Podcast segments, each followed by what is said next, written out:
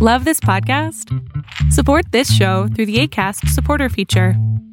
It's up to you how much you give, and there's no regular commitment. Just click the link in the show description to support now.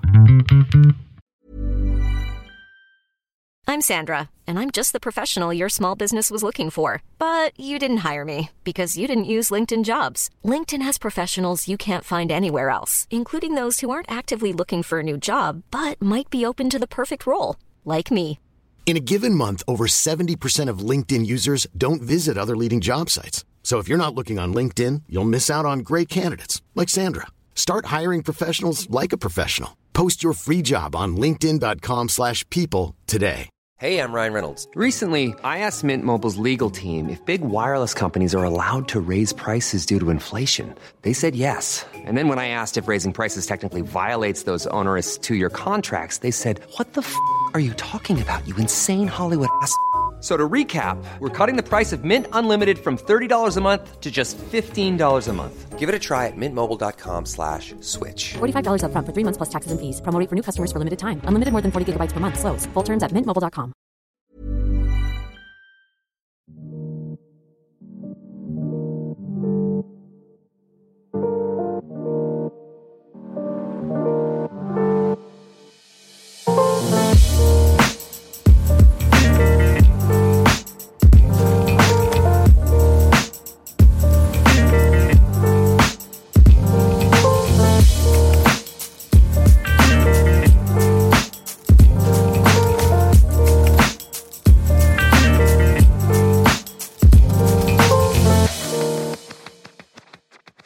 Here we are again, the final batch of films in Will Smith's filmography. After the lowest of the lows, we end on a high. Four films that, in some way or another, remind us and audiences worldwide why Will Smith is one of the biggest stars in box office history. On this, the sixth and penultimate edition of Getting Willy with It, we catch up to Will Smith's career as he charts a new course on the big screen. Plus, we finalize our rankings of his best films and performances and announce the nominations of next week's Willies. For the second to last time, let's discuss why we ain't never had a star like Will Smith on this, the 140th episode of What's in the Box Office. Cue theme music. Hello, everyone, and welcome to What's in the Box Office. I'm your host, Brian. And I'm your host, Noah, and I have a, a new, slightly more vulgar question for the group. If you fucked a witch without a condom, are you at risk of magical STDs or just regular ones, Brian? Oh, it's a question specifically directed to me. I, I was directing to you for the answer first. We're going all around. Um, I think you might be susceptible to supercalifragilisticexpialidocious. All right, wonderful. Ahmad, That's the best I can ma- do. magical diseases or just uh, regular stuff? Uh, I think definitely magical, and um, I'm kind of curious what what what they would be. Like, is this good magical or are these like bad? Hey, ma- like, is this the you- Dark Lord magical? You heard it here first. Ahmad's Ahmad's uh, going raw dog. Oh yeah, some witches. maybe maybe you'll get wishes or something. In their own Uh, way, aren't all STDs a little magical? so And we're here again with uh Ahmad, and when I say again, I do mean again. Uh Noah, you you'll have to explain what your first uh intro was, since you said a less vulgar version of it. yes, well, But uh, why, yeah. why don't you explain what's happening as we record this on Wednesday? of course, my original intro was just an allusion to the classic "Bad Boys for Life" quote: uh, "Would you fuck a witch without a condom?" I unfortunately, the first time we went through this, a bit of a technical error. Uh, my audio feed was lost. Uh, Brian Ahmad, your feeds came out great, uh, so we could have had two thirds of a, uh very fun podcast and just long ba- bouts of silence. Instead, you're But- getting uh, th- the the whole enchilada of a uh, exhausted, uh, drained podcast. Yes, my uh, my ego got in the way. I refused to be uh, left aside. So we're going again. So basically, we've already talked about these films. We've already ranked these films and performances, and I've already announced the Willies to these gentlemen. So we're gonna we're doing all this for you, is what I'm saying. So Because we love you. yes, Enjoy So, it. Truly enjoy it. Uh, all right. How are we starting this? A Uh, Big Willie style. Uh, Ahmad, what's going on with Will Smith uh, right now or two years ago? yes. So, uh, 2018 um, was, I believe, a much better time for Will Smith's music career than the previous 10. Um, he delivered a lot of features in 2018 that I think reflected a more calculated approach to his music persona. The first of which was in May of 2018, where he was featured on the official theme song for the World Cup. It was called Live It Up, um, a song by Nicky Jam, which features Will Smith and Era Istrefi. Um, and I think this song is um, much better aligned with the music Will has clearly been interested in making in this era, which is Latin techno music. Um, it's a much better song than his 2017 single with DJ Jazzy Jeff, Get Lit. Um, but still not a perfect song. It's a, a Latin techno song for the World Cup, which was held in Russia.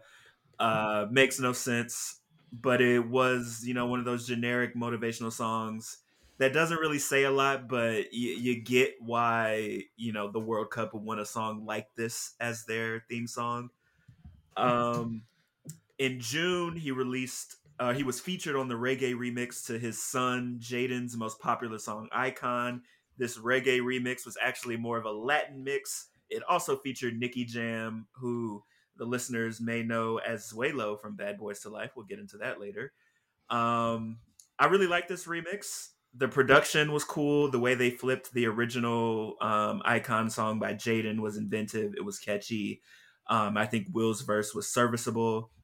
And then finally in 2018, in September, he was featured on Esta Rico, a song by Marc Anthony and Bad Bunny, who did all of the heavy lifting.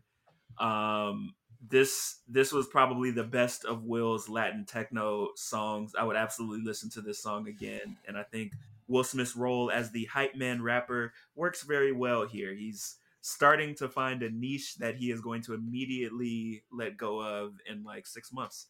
So that is the Big Willie style for the first part of the podcast. Does anybody remember what, what we talked about after Ahmad said those things? Um, well, I have a new question, uh, Hmm. actually. Uh, so you mentioned he was on uh, one of Jaden's songs. Jaden's Really most a- popular song. Yes, really done a lot of work to make Jaden happen uh, throughout his career. Uh, so my first question is: Willow still making music? Mhm. Yes, she is. Um, She had a great album like two or three years ago. yeah.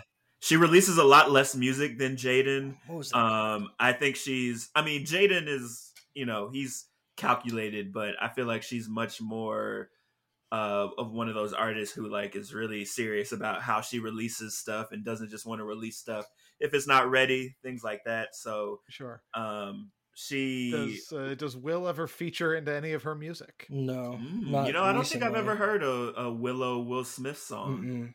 So huh, Her, she had she had an album in 2019, self-titled. Mhm. That was Okay. uh, that was, It was very good. it was very good. She has a really This- strong this- voice.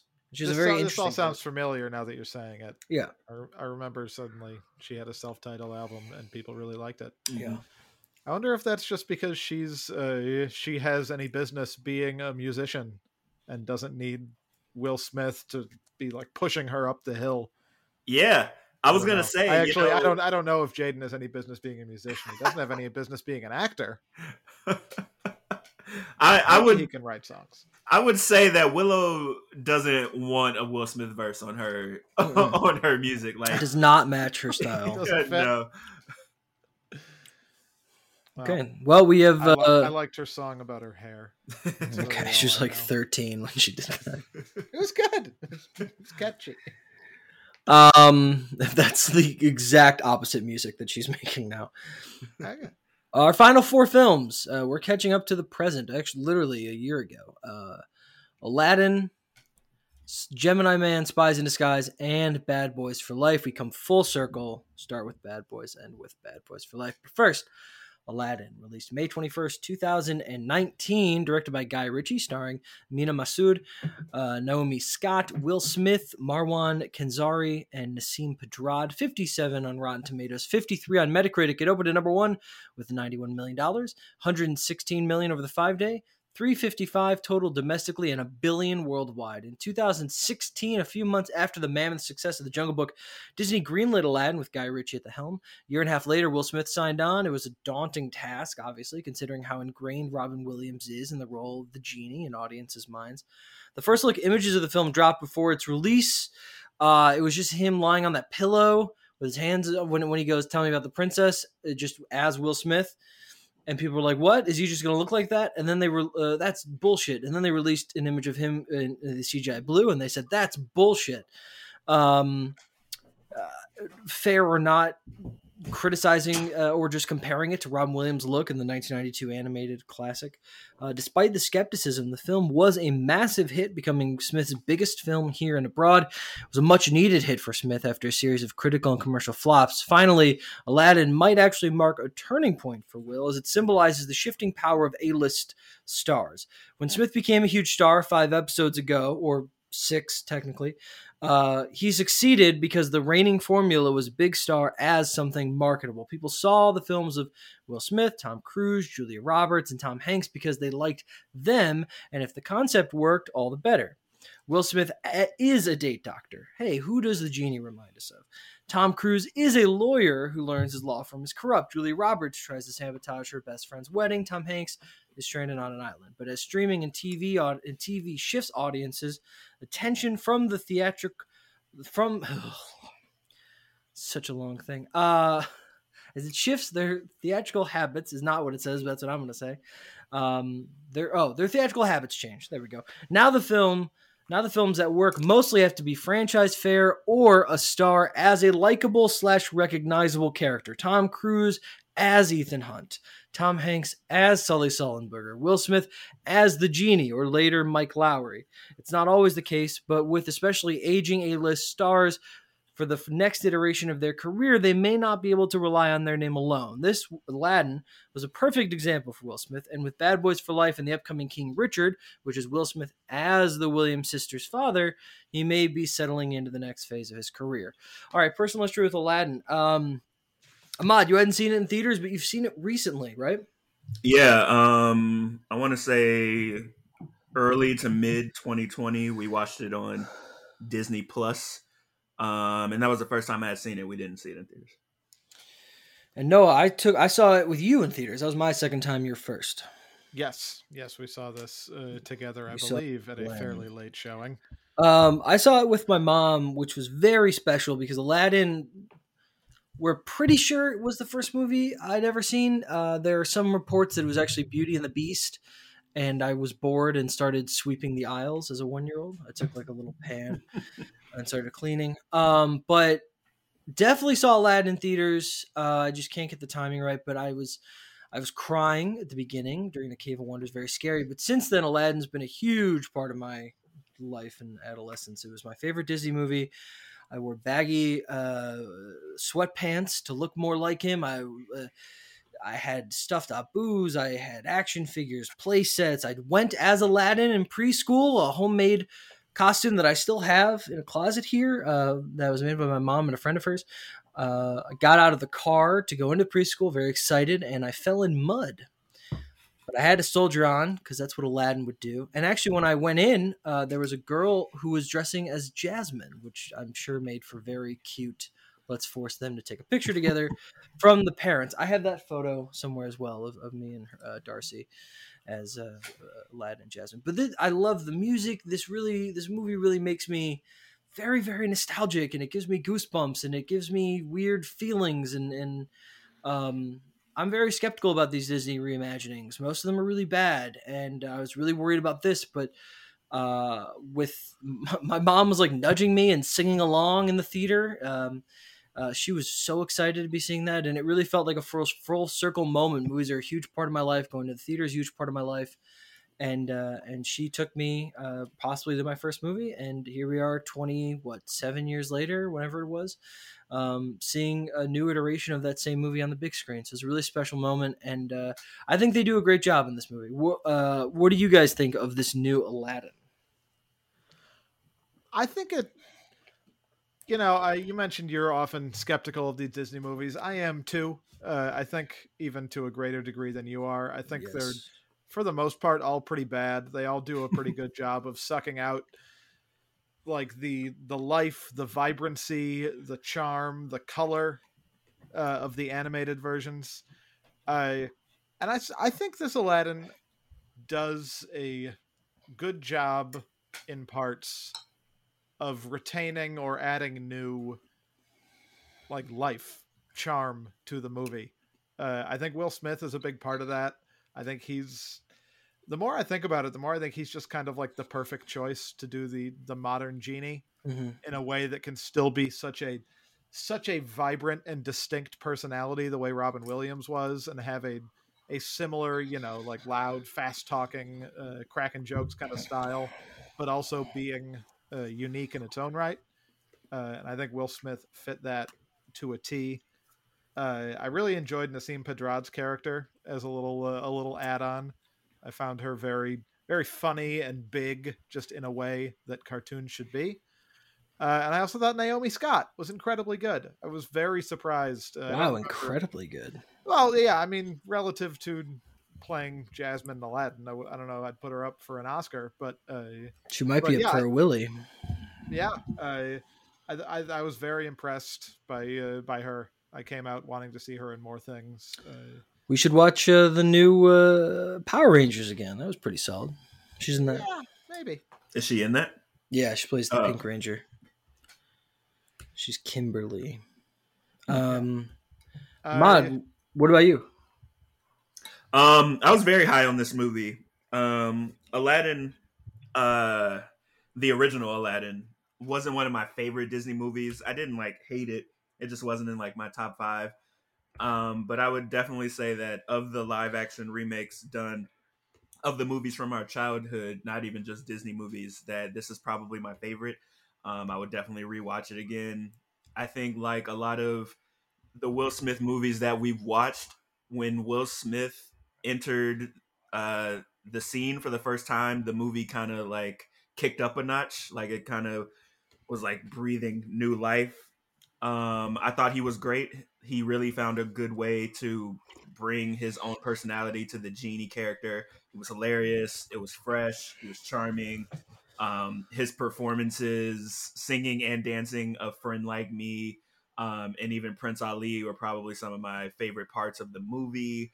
Um, I was impressed with Naomi Scott, and I also really liked uh, Marwan Kenzari, um, their performances. Um, and in a smaller role, I liked the direction choices for characters like Abu, the carpet, Iago, Raja, giving them a little bit of personality similar to the the animated films, which is something that I think is hard to do for those type of characters. Um, it was it was a really good movie. I was very surprised because um, I hadn't seen the original in a while, so I guess I didn't really know what to expect. But I had low expectations, and they completely exceeded it. Yeah, it's it, it's a it's a ton of fun. It's bright and colorful. Guy Ritchie does a good job directing the action sequences. Um, you know, uh, we differ of opinion. Uh, Noah differs from Ahmad and I about uh, Mena Massoud. I think that he's perfectly capable here. There are some rough spots with him. I think he does the comedy bits a lot better than the dramatic bits. Uh, I think he can handle that a lot more. He's a skilled dancer, uh, and he's just good with his body. He's good at moving, which is very important in relation to Aladdin. Um, but it and Nasim Pedrad we've mentioned. I think the Sultan's really uh, uh, solid. But it is Will Smith's movie here, and he crushes it. He does uh, contemporary take on this character, which is exactly what Robin Williams did.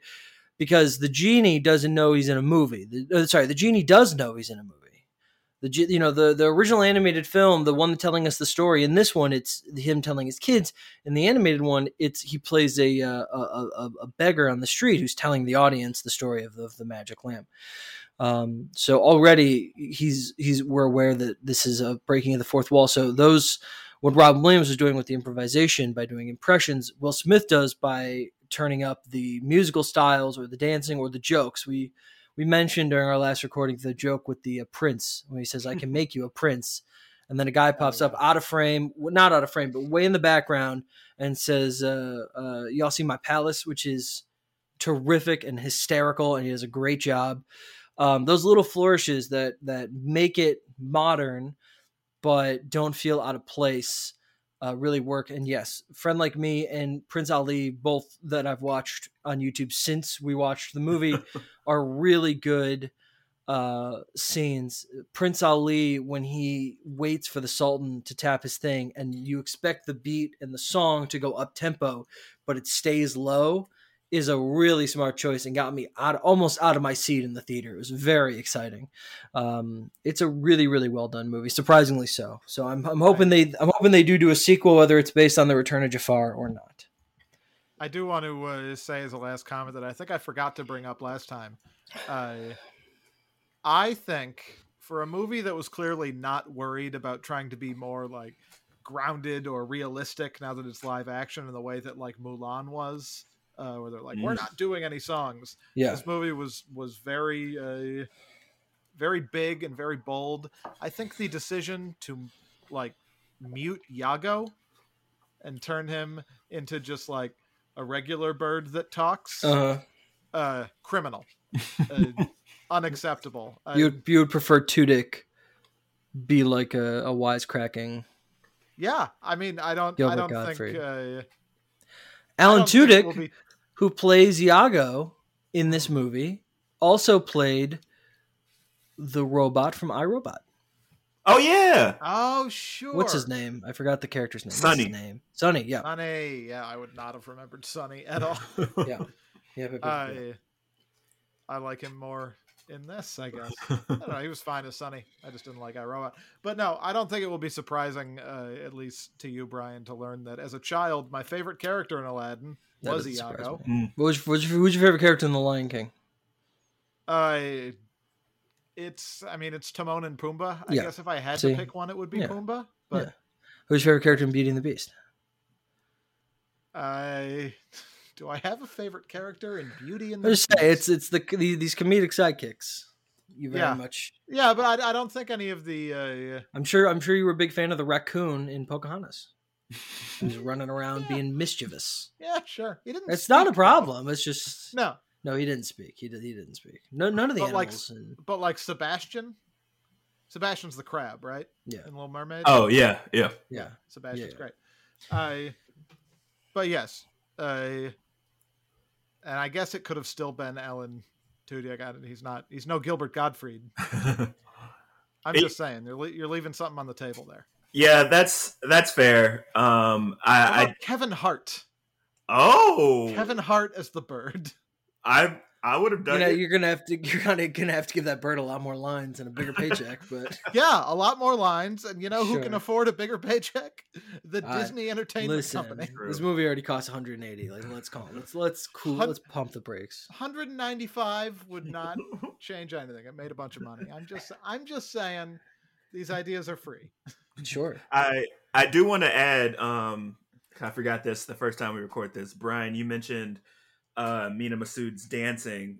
Another favorite scene of mine is that scene where the genie is like puppeteering him dancing, Yeah. and Mena Massoud is like dancing as if he's being puppeteered, and it's just like Mm-hmm. It's a good physical performance, incredible. Yeah, I thought I really like. You know, speaking of the party, and I mentioned this in my in my uh, little long paragraph. There was um a big part of the success of Will Smith in this movie is that he we've seen him do this. This is just Hitch.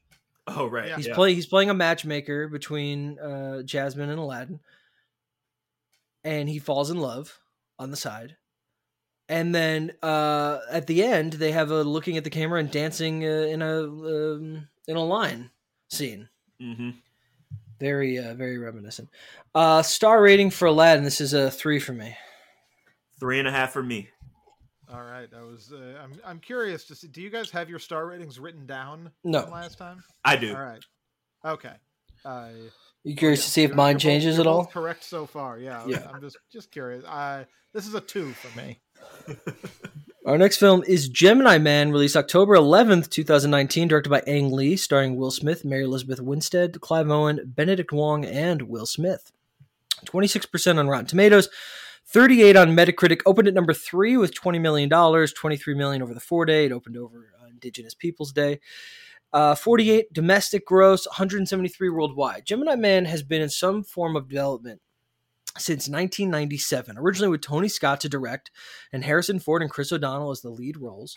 Uh, director after director was were attached, and over a dozen actors were considered. Oh God, I have to go back to the all I wrote down is wiki. Uh, Uh, yeah, the 30 actors that were in consideration. Yeah, there's a giant list of actors. I, I read this last time to uh, to show Noah. Now I will do it to show the audience. If it helps, I remember the list includes Jon Voight.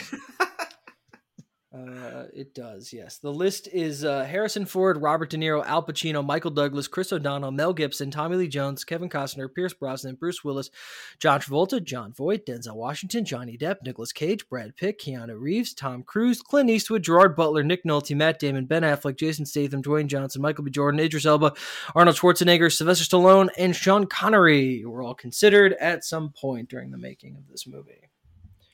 What What do you think? Hearing that hearing that list, uh, the age thing doesn't quite work. I don't think. Uh, But what do you think about a reunion of Harrison Ford and Tommy Lee Jones as the two roles in this? that movie? doesn't work at all.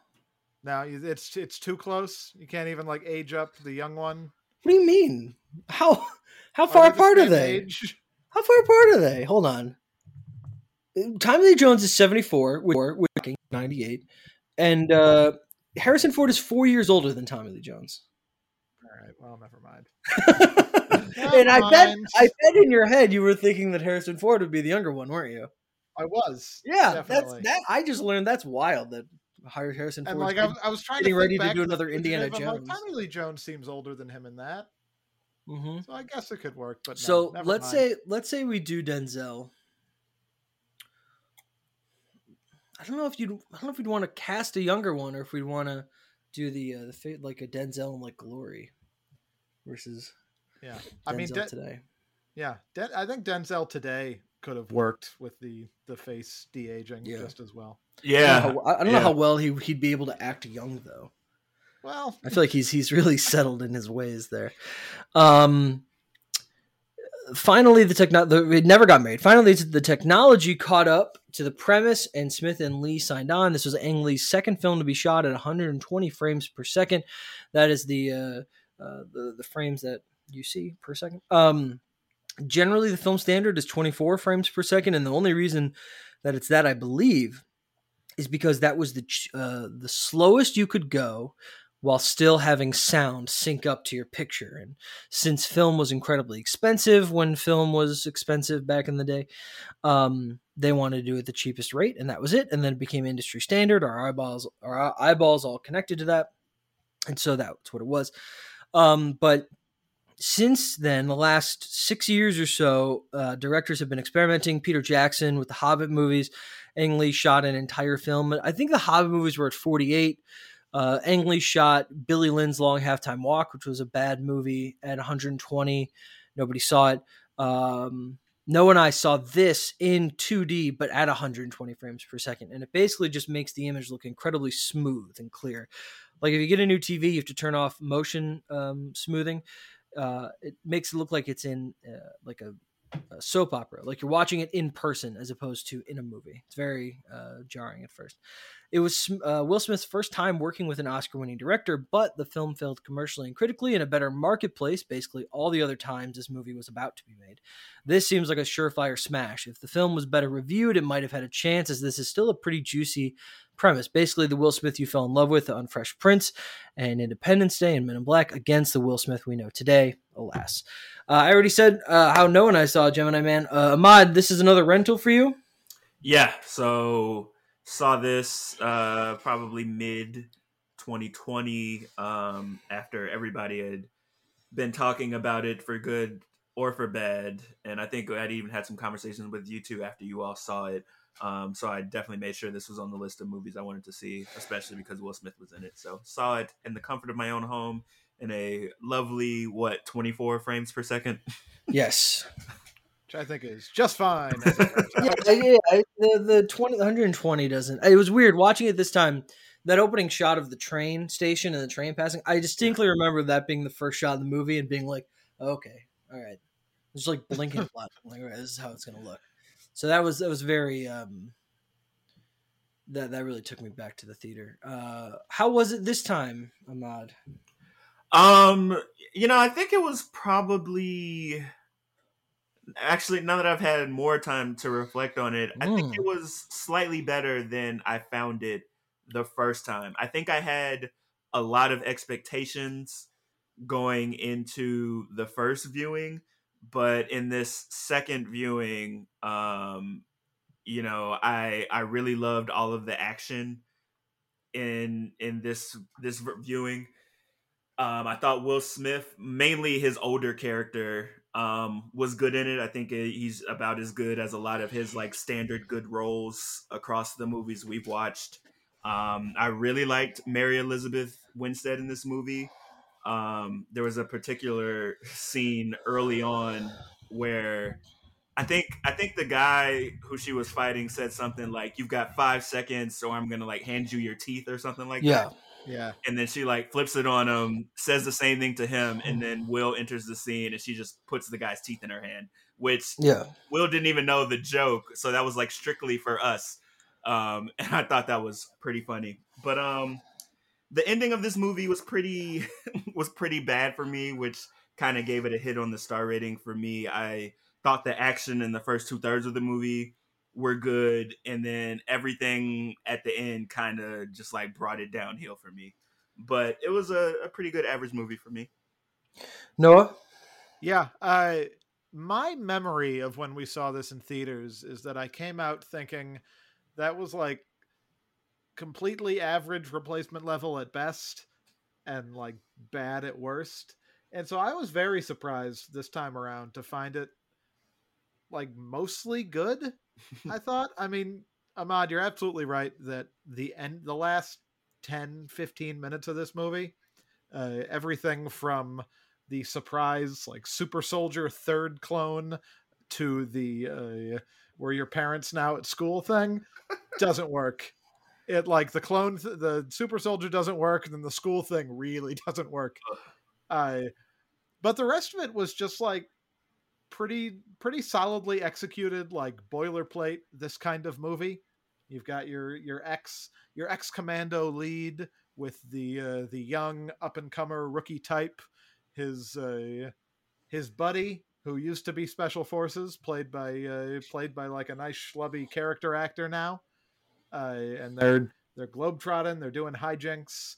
And the uh, the action scenes I, I agree with you. For the most part were really good. The whole long uh, chase scene in Colombia culminating in the motorcycle fight Mm. was really cool uh, I really liked the the first half of the ending shootout when it's just Will Will Smith and Mary Elizabeth Winstead, and he's like, "Listen, here's our guns. Aim at the shoulder. Aim at the neck. You set them up. I spike them down. Here we go." Uh, that was all uh, all pretty cool. I thought I agree that Will Smith was good in it. I think better as old Will Smith. I don't know that him playing young really worked. It was just a very like very serious stone faced guy. I but I was just pretty pleasantly surprised throughout until suddenly it was bad again. Yeah, I mean, I I think the movie really peaks in the middle. Uh, it's surrounded by tropes that I find boring, like them have like going to a secret meeting at a steam bath, and they're both him and Mary Elizabeth are in robes, but the other guy isn't, and and then they they sit and they talk for two seconds. Uh, that's all been there, done that. Him going, how does he know where we are? Oh, we have a tracker in you. I don't care about that, but it's really the the everyone's good in it and it's the motorcycle chase, which had a lot more one shots than I remembered, uh, and just not even even before that the the foot chase that precedes it, and then the, the the catacomb scene. Those are the only two scenes that I think are really really strong. Everything else is pretty boilerplate. Everything with Clive Owen is completely useless. Um, and just boring, and then the ending is truly atrocious. But the performances are good. I think Will Smith does his best as this. It's an interesting character, that younger one, because he is very sullen uh, but naive at the same time. Uh, he has that Mhm. great line, that terrific trailer line, where he goes, "Why'd they send you? I'm the best." He goes, "You are obviously not the best." That's when, Yeah. when he got done No. I mean, yeah, that's that is a beautiful delivery and just so Yeah. funny. There's I uh, there's mean- an, there's another line I think in that same scene when uh, older Will Smith is like, "Look at me, look at us, dummy," Yeah. Oh yeah. and he, like he pauses and, it- hits that dummy, and I'm like, "Oh Yeah. shit, Will Smith is here. This is cool." That's all in the delivery where he just goes dummy and he like turns Yeah, his head. no, it's- it's- yeah, that's all in the delivery. exactly like Will Smith adding like an extra three points to that scene. Just Who- Whoever wrote whoever wrote the you are obviously not the best, I really like should have just taken the day off and like Yeah. got an ice cream because it's really, really solid. It's a lot a, of fun. a tiny little ice cream. And he like, yeah, well then then he immediately was like wrote it down. He's like, holy shit. He was just sitting on a street corner on some studio lot watching them film something. He was like, Oh my god, this has to be in the movie. Um but uh I yeah, the movie's very disposable. It's it's a it's a very it's still an entertaining Saturday night watch. Um Will Smith and Mary Elizabeth and Benedict Wong all play well off each other and uh, but I think it really is let down by the ending and just a very underwhelming beginning. I have um, a uh, I have a question. I don't think I brought this up last time. I, is Benedict Wong die? Yeah, he He, like- explodes in a car. Oh yeah, Floating car. Yeah, We never shoot- saw him First again. of all, he shoots a rocket at that car, and then we see Benedict not being able to get the seatbelt off, and it explodes. And then Will Smith yells his name, and then it explodes again. and then Will Smith's like, "Oh no, he died." I'm like, "He died the first time. Yeah. The rocket hit his car." I, s- I somehow I somehow like looked away or just didn't notice when he was fumbling with the seatbelt. No, no, and yeah, so I, I and I knew like the rocket was coming. And then like the scene starts going, and I just didn't really notice that Benedict Wong wasn't in it. And then they're in like they're in the, they're in the finale, and like Will Smith and Mary Elizabeth are talking, and he's like, "Yeah, so you know, I'm just just settling up things. I uh, I dealt with Benedict Wong's affairs. I scattered his remains." And I'm like, "What?" I mean, it's also completely useless that Benedict Wong. He has no reason to die. There's no reason he dies in this movie. No. Um, no, he's just it was it was just shocking to me that he just casually like, "Oh Yeah. yeah, so I you know I sprinkled his ashes in the sea." Yeah. I mentioned this the last time we recorded, but that ending where he's in college, he's made friends. Uh huh. So let's say it's October, been Yeah, there for a month, Been there a month. month or two. And Will Smith goes, "Hey, got your passport? You're officially like a fucking person." No, you. He would. How did you enroll in that school? How how did you have? How do you have any of the clothes or any? I mean, you you can't just go to a college and be like, "Do you have identification?" Well, we're working on that. We'll get I that to also you. just I, I don't I don't care how much they like come to warily trust each other throughout the movie. I Uh-huh. just could I could not buy less the immediate jump to well you guys are my parents now and I love you and you love me and we're all just a big happy family and there's it's just bright out and there's birds chirping and this is we're just in the end of like dead poet society now. Yeah, it's just mm-hmm. not. It's not at all a good enjoying school.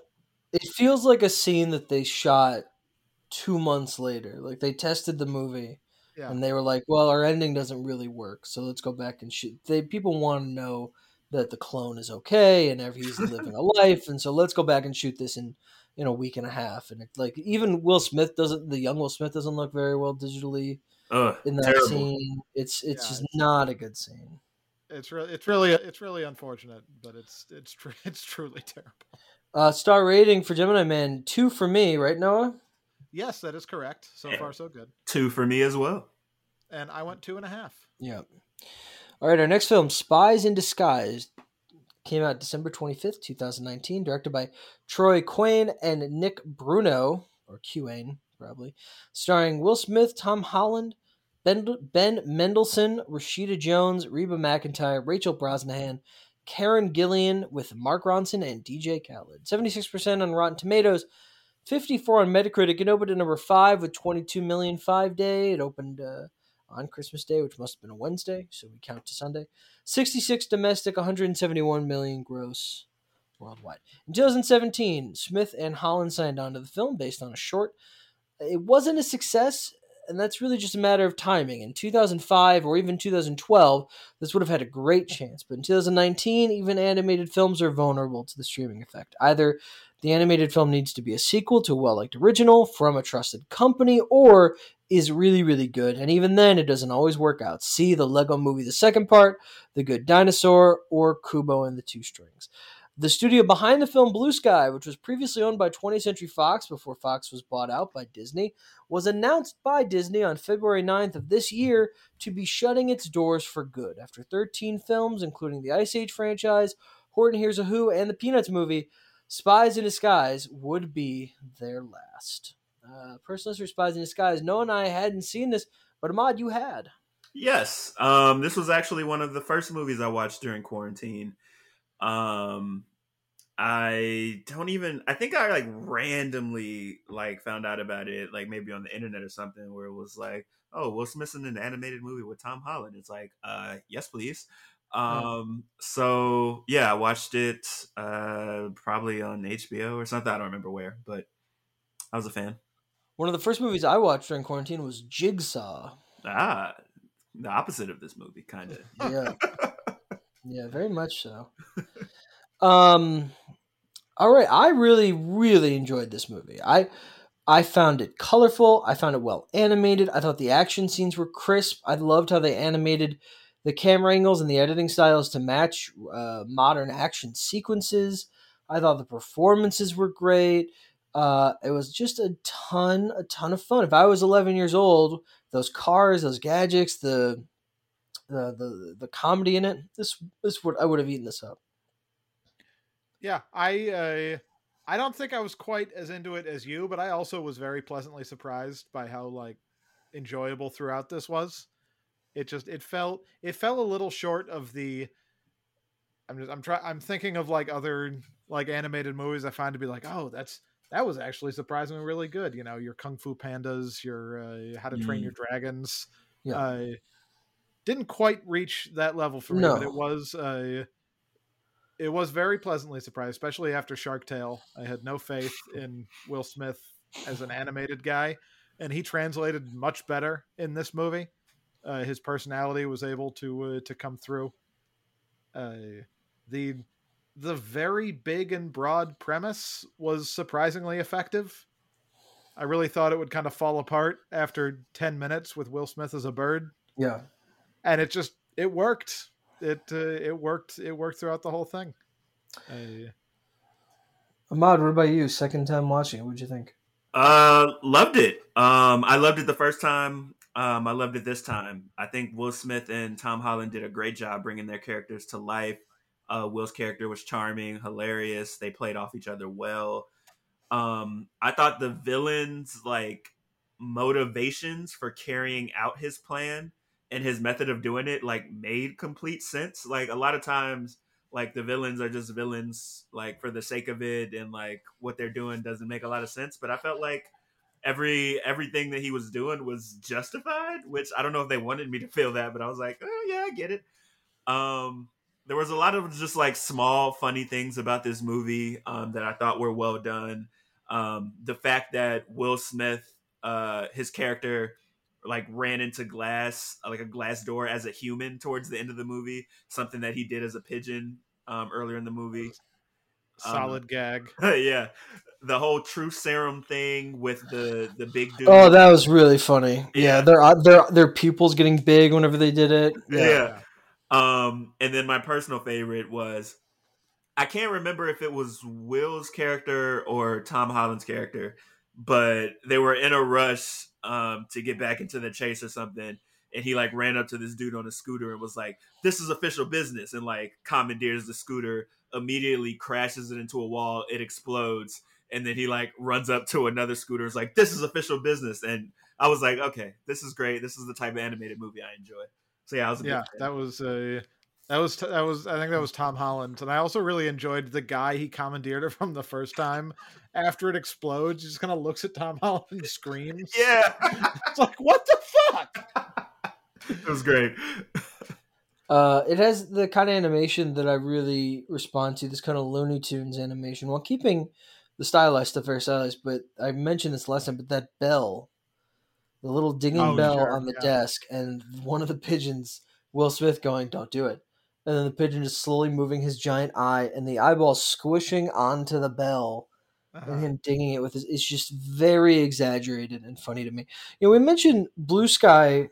They they had 13 movies. This was their last one, and I think that outside of possibly the Peanuts movie, Uh, this might be their best. I have I've seen I haven't seen one Ice Age movie, nor the two Rios, nor Epic, but I've seen everything else, which includes Ice Age Robots, Ice Age The Meltdown, Dr. Seuss's Horton Hears a Who, Dawn of the Dinosaurs, Rio, Ice Age Four, Epic, Rio 2, the Peanuts movie, Ice Age 5, Ferdinand, and this. And I think that this might, outside of the Peanuts movie, this might be their best one. And, and way to go out on top. This is a.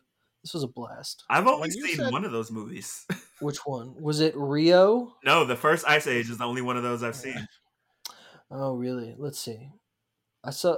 Okay, you don't have to see robots. I saw that in theaters. You don't have to see any of the other Ice Age movies.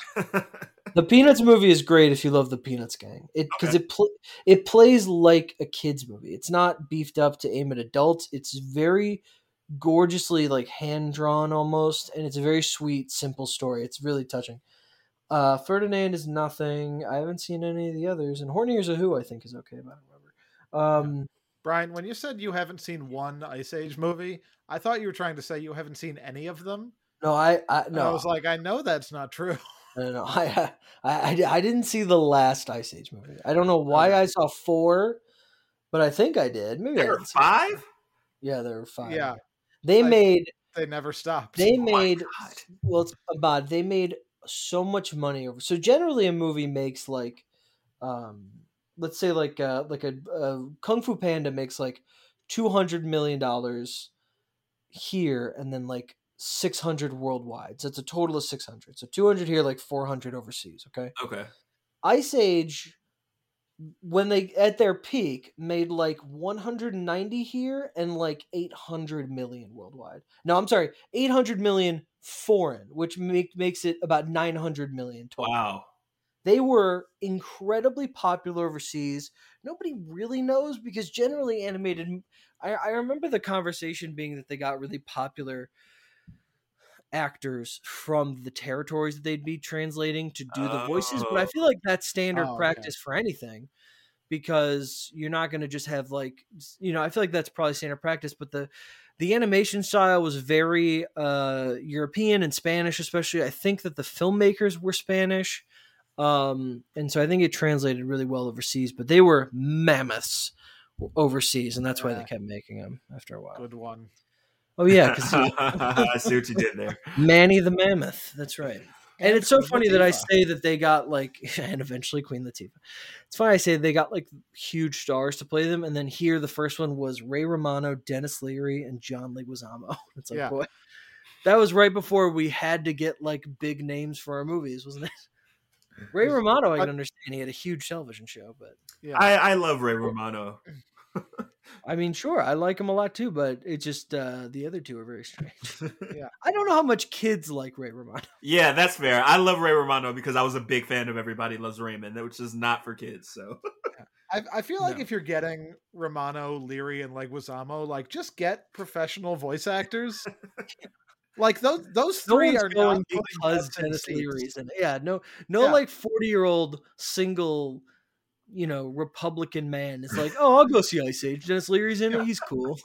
no, no one's doing that. I love Rescue Me. oh, that that was he wasn't even big from that yet. That wasn't Yeah. on television, I don't think. Um. Probably true. Anyway, Spies in Disguise is a ton of fun. Uh, star rating, I give it three. I gave it a three. Yes, you did, and I gave it two and a half. What did I give it last time, Noah? Three. You're three for three so far. That's right. Uh, Bad Boys for Life, our final film that we'll be discussing uh, on Getting Willy with It. Bad Boys for Life, released January 17th, 2020, directed by Adil and Bilal, starring Will Smith, Martin Lawrence, Paulo Nunez, or Paula Nunez, uh, Vanessa Hudgens, Kate Del Castillo, Theresa Randle with Joe Pantoliano and DJ Khaled. 77% on Rotten Tomatoes, 59 on Metacritic, opened at number one with $62 million. 73 million for the five day 206 domestic 426 worldwide. A bad boys 3 has been in development basically since the release of bad boys 2 the project kept coming together and falling apart. In 2008 will smith said publicly that he personally asked michael bay to help get the third one made. By august 2009 a writer was hired but the problem kept falling on the salaries of the three principal players. The presumed reason why the film didn't get off the ground for the previous seven years as well. Years went by. In 2011, Martin Lawrence claimed it was finally happening. Then, three years later, 2014, producer Jerry Bruckheimer said the story was being written. Two months later, Martin Lawrence announced on Conan that it was happening. In 2015, Joe Carnahan was hired to write the script and possibly direct. Sony then announced a release date of February 7th, 2017, and then July 3rd, 2019 for Bad Boys 4. Then in 2016, Sony changed the release date of the third film to June of 2017. Well, then it had to get pushed back to January of 2018 to avoid Wonder Woman, which was coming out in June. In February 2017, it was announced the film was pushed to November 2018, the very next month. Carnahan left the project due to scheduling conflicts. Sources told The Hollywood Reporter, though, it was due to creative differences. In August of 2017, Sony removed the film from their release schedule, which generally means it's not going to happen anymore. Speaking to Entertainment Weekly that same month, Martin Lawrence said, quote, I don't think we're going to get one, not the way everything's turning out. Will is off doing another movie, and I don't think it's going to happen. Five months later, Belgian filmmakers Adil El Arbi and Bilal Fallah boy, I'm sorry if I'm pronouncing that wrong, began negotiations to direct the film with Smith and Lawrence officially signing on. The film was greenlit in the second half of 2018. And finally, on January 14th, cameras started rolling on Bad Boys 3. The film was expected to be a hit, but not as explosive as it was. It outgrossed the first film in four days. It outgrossed the second film in 16 days. It would become a bona fide smash, earning the title of the biggest January film in history and, if by default, the biggest film domestically of 2020. Legacy sequels sell these days, and this fit the bill to a T. Add in surprisingly good reviews, and you've got a breakout sequel. Expect a fourth to arrive sooner than the third. Personal history with Bad Boys for Life. Well, well, actually, before we get to that, I, I, I said this last time, but I've been following movie news pretty extensively uh, since I, don't think I've ever said that since in in in fifth grade, I think, or in fourth grade, at an after school program. I was on the computer and I went, huh, movies.com. What's that? and it was a it was a movie news website. And I started scrolling and I my I think my head must have exploded. I was like, oh my God, look at all of this and and this is coming out and this and this, this. And ever since then I've been following uh box office uh, box office and well not box office, but uh, movie news and then eventually box office news and award season news and all this kind of stuff. So I've followed all of these stories since it's happening. I saw Bad Boys 2 in theaters. I hadn't seen the first one, but I was excited to see an R-rated movie. So and I loved it. So I couldn't wait for the third one. So I was there every time these were announced and every time it was pushed back or said it wasn't going to happen and then it was and then it wasn't and then it was taken off the schedule. So I never thought this day would come that I'd eventually see a third Bad Boys. And uh, and then it did. Um, which was incredibly exciting. We all saw this together. Oh yeah, I I, I, yeah. I went over to Ahmad's house and watched uh, the first two uh, to prep, and then we met Noah and uh, and Joe, and uh, Katie was there. Was she not?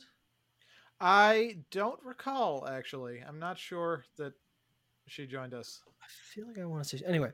Um, it was incredibly crowded. It was at the the Icon Roosevelt.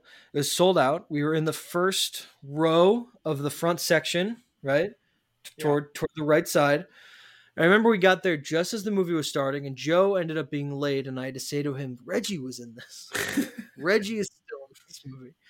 Uh, and this is exactly the you know I mentioned this a lot, but my one of my biggest uh, uh one of the things I miss most about being in a theater is seeing a movie with a crowd of people that you don't know or with people that you do know, but with strangers. Then you experience something together. You laugh at the same thing that somebody who you've never met and never will meet is also laughing at. This shared experience, this communal thing of, of the movie theater. And so this was the perfect movie to see. We the crowd was going crazy. They were laughing uh, we were all sucked into it. I mean, it was a great theatrical experience. It was one of the last ones we had, and uh, it, it, really was uh, top tier.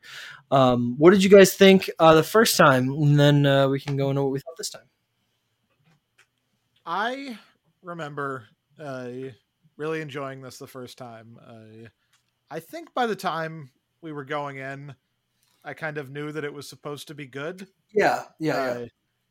But like before that would not would never would never have expected that Bad Boys Three, uh, not directed by Michael Bay and coming out so many years after the first two, would just even would even hold a candle uh, to people's reputations of the uh, the first movies. Uh, turned out it was really good. It was uh, and still uh, and still was this time around. Just very, very fun. Very mercifully short after the two and a half hour Bad Boys Two. Uh, yeah, really, really enjoyed this. Ahmad, what about you?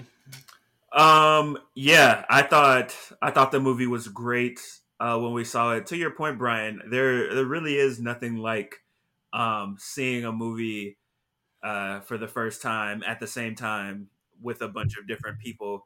As somebody who follows, you know, music pretty heavily, there's not really a, a you know anything to compare that to musically. Like I wish that there was a thing where you could like e- experience some of your favorite albums for the first time with like a bunch of people and like you know hear their opinions and things like that. Yeah. But you know, with the way music is released and the fact that at concerts, you know, they're mostly playing stuff you've already heard before. It's just not really the same. And I just think it would be cool if if it was the same.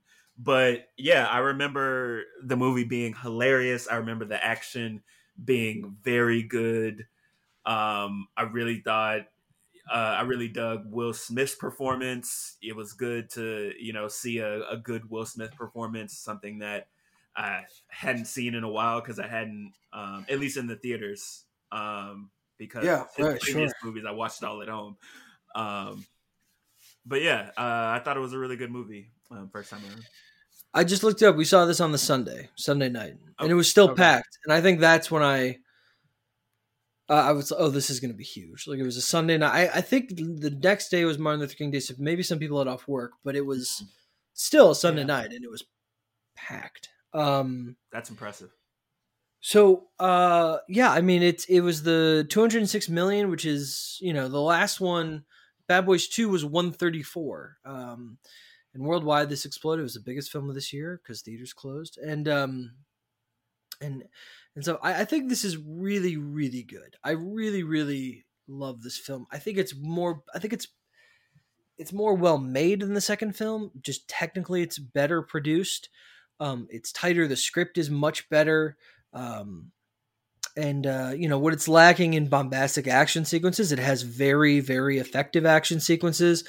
Uh, they're both great in it together. They're both really funny. Will Smith has a great arc in this movie. I, I, love the idea of, uh, of of him, his techniques being um, uh, subsidized by technology, and just the idea that it can be done effectively and and and, and stuff. And um, uh, you know the stuff with him and the kid, whatever. Joe Pantoliano's great in this. Um, it's it's just a it's it's a, it's a blast. I mean, all you know, it, they get better and better movie wise. Um, even if we all think the second one is just more entertaining, or some may think it's better. I just I think that this one is technically a better movie, and uh, and I, I think it's great. It's a ton of fun. The color coloring's great. The, the lighting is terrific. Uh, uh, I mean, it's just I don't know what can I say. It's Bad Boys. Yeah.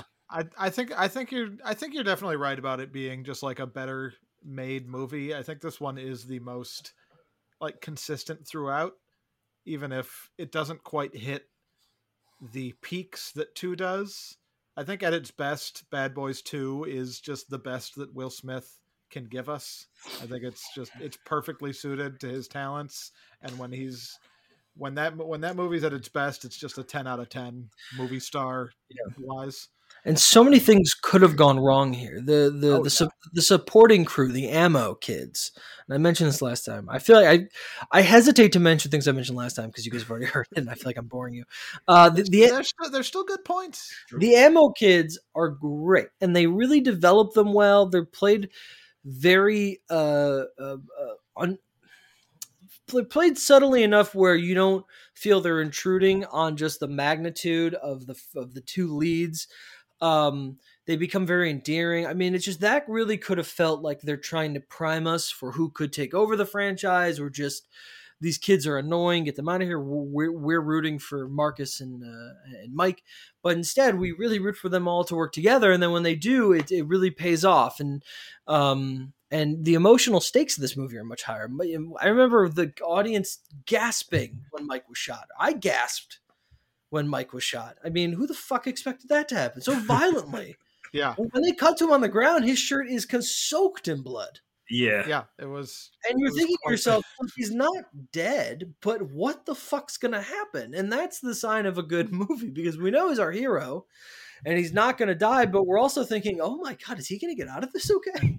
I'm really, I'm really glad I didn't go into bad the Bad Boys for Life uh, being all that familiar with the first Bad Boys because I wouldn't have th- I wouldn't have thought that he was going to die, but I definitely would have thought, oh God, is Will Smith just going to disappear for 20 minutes again? Because that's what that's what happened in the first one. Maybe No, they're doing. He instead- just got shot. No, Instead, he's- Marcus disappears for 20 minutes. Yeah, we get a. Uh, we get like a, a flash forward in time. He's down for like ten minutes of screen time, and then he's back. And Yeah, instead And it's, it's uh, perfect. Marcus disappears. Um, Yeah. which I'm more okay with. Yes. Well, sure, sure.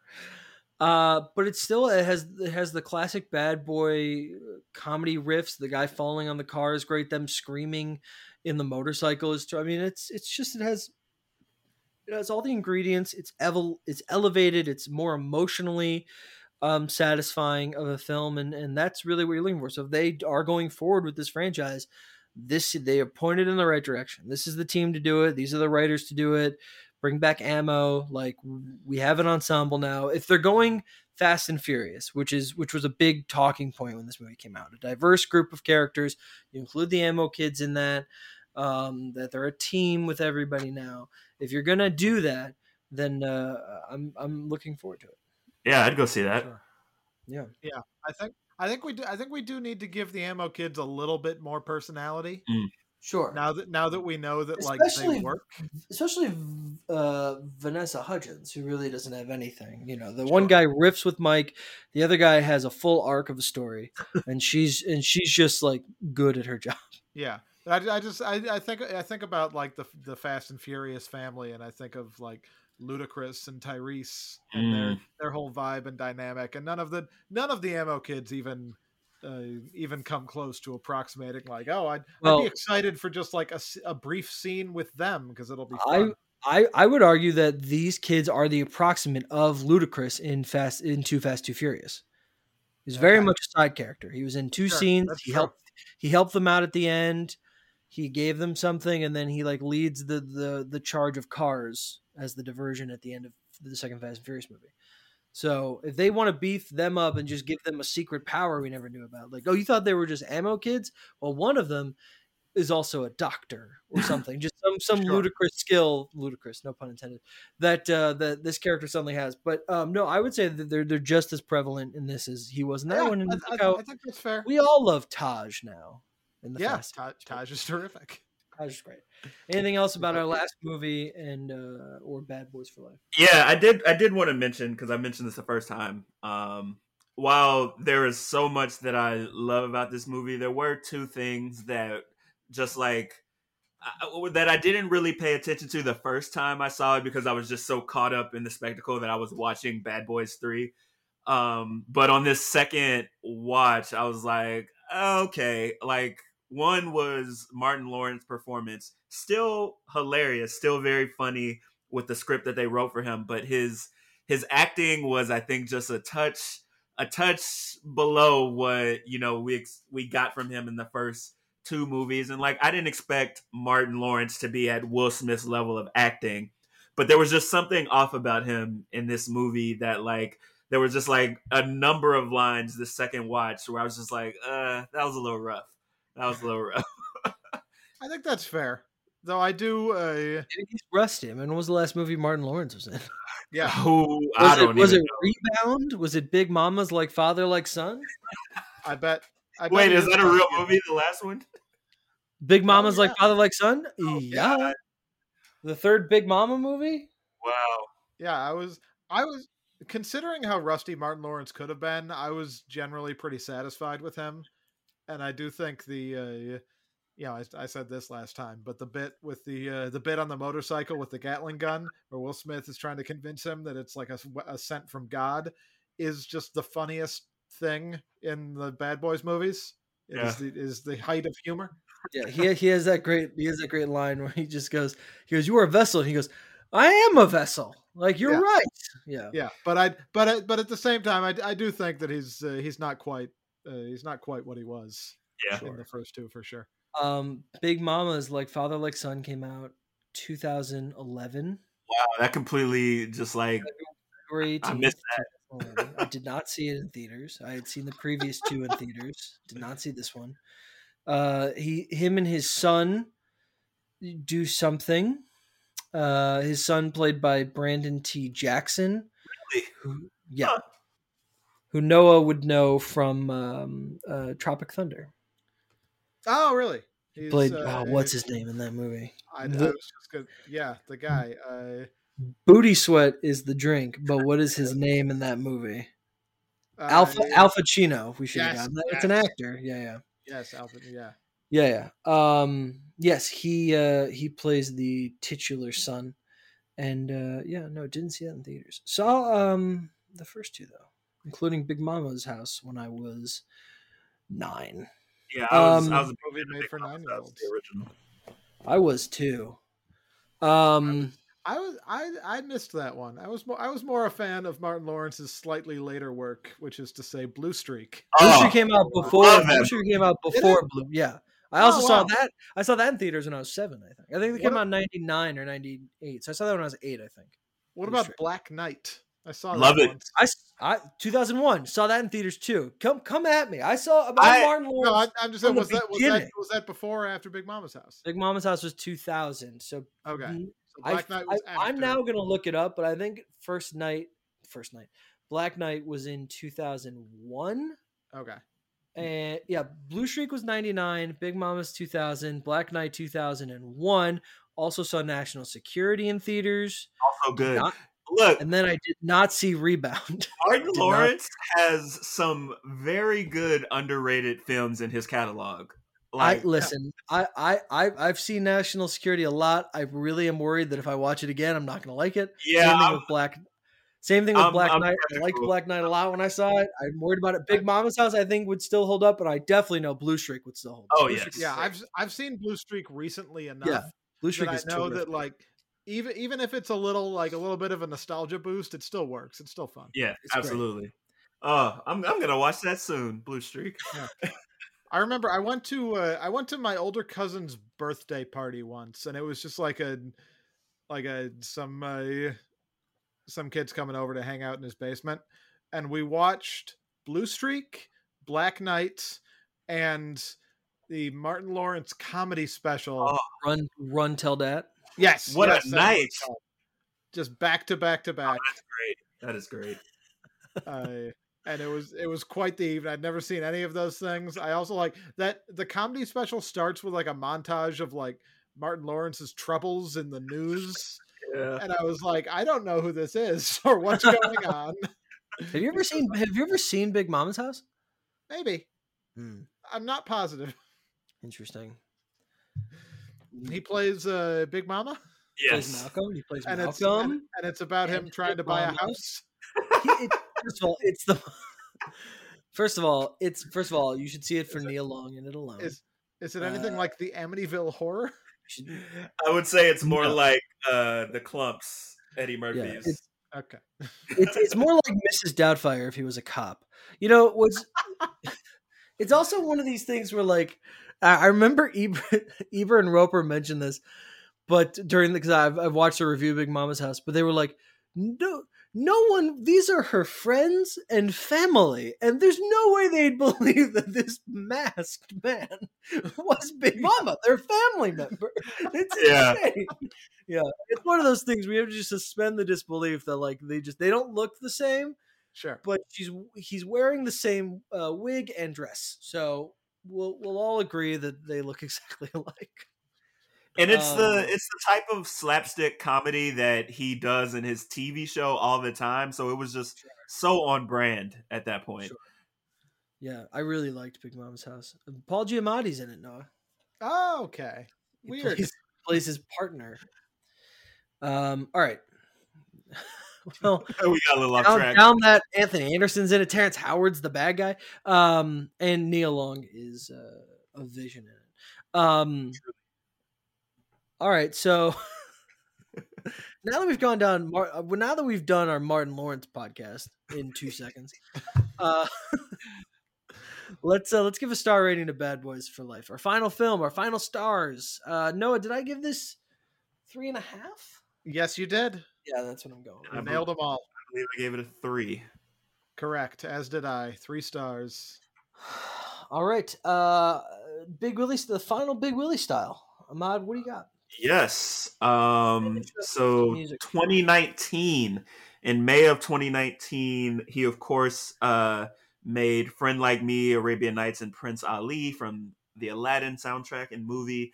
He was also featured on a song called "Don't Be Afraid to Be Different" off of Logic's fifth album, Confessions of a Dangerous Mind. Um, it's a kind of like short, like motivational song um, where Will Smith name drops Fortnite, Instagram. We mentioned last time we recorded this, Will Smith had uh, recently in 2019 kind of rebranded himself in a DJ Khaled like way where he just all of a sudden got really big on social media, started interacting with social media a lot. Um, and so he mentions all of that in this song. Um, and then finally in 2020, uh, Joyner Lucas, who is a rapper who considers Will Smith to be an idol of his, um, he made a really dope song called Will about uh, Will Smith and like kind of like his influence. And in the music video for Will, he remade a bunch of famous Will Smith moments like Fresh Prince, uh, Men in Black. I think Bad Boys might be in there as well. And so in 2020, Will Smith hopped on the remix of Will with Joyner Lucas and delivered one of the best verses he's dropped in over a decade and maybe even like longer than that. Like this is one of the best verses I've ever heard from Will Smith. It's just really good. He sounded like he was back in the authentic space that allowed him to make the music that we loved in the first place. The flows were insane, the rhyme schemes were impressive. Um, it's just a really good showing. I, I doubt this will be the last we hear from Will Smith musically, but in case it is, I think I think he would go out on top. Like he reminded us, like, oh right, Will Smith can really rap. He's very good at it. So that's where we are uh, with Will Smith's music career as it stands to this date. All right. So to wrap up, uh, what is what are the one or two d- peak Will Smith songs, the definitive tracks, and what's his best album? Um, best album is Big Willie Style for sure. Um, it doesn't even although although I will say a close second is probably his greatest hits album because that album has like some of the best songs from Big Willie Style, but also the best songs from his work with DJ Jazzy Jeff. So I I didn't realize the greatest hits album existed until we uh, started this series, and it is it is perfect. It contains all of the songs that I would want to hear if I was listening to Will Smith's music. Uh, best songs, I gotta say, "Summertime," of course. Um, Personally, I really love this song called "Candy" uh, from Big Willie Style, and then also from Big Willie Style is "Just the Two of Us." Uh, Will Smith's very good when he's like waxing poetic about his family um, and love and relationships, and he does that really well in "Just the Two of Us" uh, over a really cool sample. So those are the three. And then finally, looking into the future, what would you like to see from Will Smith moving forward, if anything at all, and if as far as his music goes? Um, I think that if Will really wants to continue uh being in the music game, I I don't necessarily think that he should. I think if he stopped now, we would all be fine. Nobody, you know, nobody would have any qualms about that. But if he if he wants to stay involved, I think he needs to reach out to the artist whose music he enjoys, you know, and stay in his lane. Let go of this Latin techno. And, and you know, if you're really, if you're really, you know, impressed by Bad Bunny and you just really like what Bad Bunny brings to the And table, who who who isn't? I You mean, he's a huge thing. I, I like Bad Bunny. He's he's good. he's current. He's currently I- the I- I- WWE twenty four seven He is. champion. Oh my God! Well, I He knew that. I meant musically, not his wrestling career. We're all behind his wrestling career. um, but I, I think Will needs to reach out to those rappers whose music he respects and enjoys, and collaborate with them. Do what he did for Joyner Lucas here, because in the Will remix, it kind of was like he was showing love to Joyner and kind of passing the torch. Do that. Like if you if you really like um some new artists, if you like Roddy Ricch, get on a song with Roddy Ricch and spit the best 16 bars you spit since the the Will remix and just like you know give them that exposure because you hop on a song with an artist people are to listen to it and so I think he should focus on doing that if he wants to to to keep doing music. We don't really need another Will Smith album. It won't be you know, people listen to it, but it, it won't be good. Like I feel like, like, an EP, maybe, maybe Yeah, maybe- a, like, a, like a Missy Elliott like four track thing. yeah, I just don't think he has like the he has it in him to like He give us maybe doesn't have that point of view. Yeah. Maybe he doesn't have like that point of view to like tell tell a story. Yeah, I don't I don't think he has it in it to give us like a consistent like 10 to 12 track album. Like it's I don't know if he's got it. All right, and then last thing I'm springing on you. You you have one you've one pair. Will Smith is featured on any artist of your choice currently working. Who best who would best work? Who who best benefits both this the person you're choosing and Will Smith from a collaboration? Uh I we can give no one I can vamp if you want a second. I I would like to see Will Smith and DJ Jazzy Jeff team up again, but to make music like they were making before, not get lit. Like I I am going to do my best after the series ends to forget that song ever existed. but like I would love to see them get together and like they they're both talented like musical creators and they've it's still in there for both of them. So I would like them to get together and Mhm. like make make some rap. Like just like get together, jam out, make some rap and see what happens because I think that would be very well received and I think it could still be very good. Um as far as like a rapper, that's tough. I I don't think Will needs to really get on a song with somebody who's like an a really good lyricist because like it, it he he will get outshone and so like not not him on a Run the Jewels song. You wouldn't prefer that. you know I'm intrigued. I'm intrigued. Maybe old Run the Jewels before they they were you know. Maybe, Yeah. maybe meow the jewels. Do you think Will Smith could handle being on like a super vulgar track? Oh, Like- Like, Like, do you- who? Like like Cardi B, Megan Thee Stallion? like like a featured a featured verse on like a WAP remix or something. yeah, Yeah, yeah. yeah, yeah. something Could like that. Will could Will talk about how he helps in that department? I I think he he could do it, but it That would actually- sound so yeah. weird What? that like about- it would be hard to get behind it. How about this? Will Smith featured on an Eminem track. Apologies No. to Brian. Disagree. Uh, where Will Smith opens by saying, "Oh, I don't have to cuss on my records, do I?" and then he does. you you want him to do like Eminem type cussing? I don't know, man. No, no, it's- I- like do do like Bad Boys type cussing. I don't Right, do right. Horrific shit. but just be like, yeah, I can say fuck. Uh, Ahmad, I when we recorded last time, you well, you will. Well, I don't know if it'll be the same, but before you mentioned uh, Rick Ross, and I did my Rick Ross impression. But now, instead of doing that, I'm going to do my Eminem impression for you, Okay. Okay. And it's also a one word impression, and it's old Eminem, and it's based off of uh, an SNL impression. There it is. Important. That's, that's, that's. Okay, all right. I, I remember. I remember the SNL thing you're talking about now. Yeah, yeah. That's, that's all I can do. Killam? Yeah, of course it is. I can also do Taran Killam's Brad Pitt is duh. You know, it's just he has one thing that he latches onto, but it works. Um, all right, terrific. All right, so we uh, we're gonna the awardable quotables. We have four awards here. Uh, each week we've picked a different nominee from the from the films that we watched that week. We're gonna pick. We already picked the fifth one, so I'm actually just gonna go over what we picked. The How Come He Don't Want Me award. This is the award given to the more underrated film of Will Smith's career. Our full nominees Enemy of the State, Ali, Hitch, Men in Black 3, Concussion, and the one we picked from this week, Spies in Disguise. Uh, Noah, summarize why we picked Spies in Disguise. I just because we all uh, we all really enjoyed it, and it came completely out of nowhere. I think for all of us, the first time we watched it, uh, and you guys didn't enjoy Gemini Man as much as I did.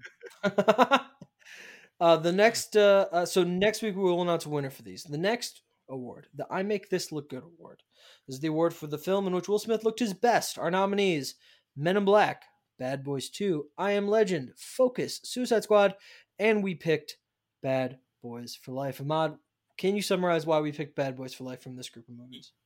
Yes, Will Smith has spent the entirety of the Bad Boys series just looking fantastic.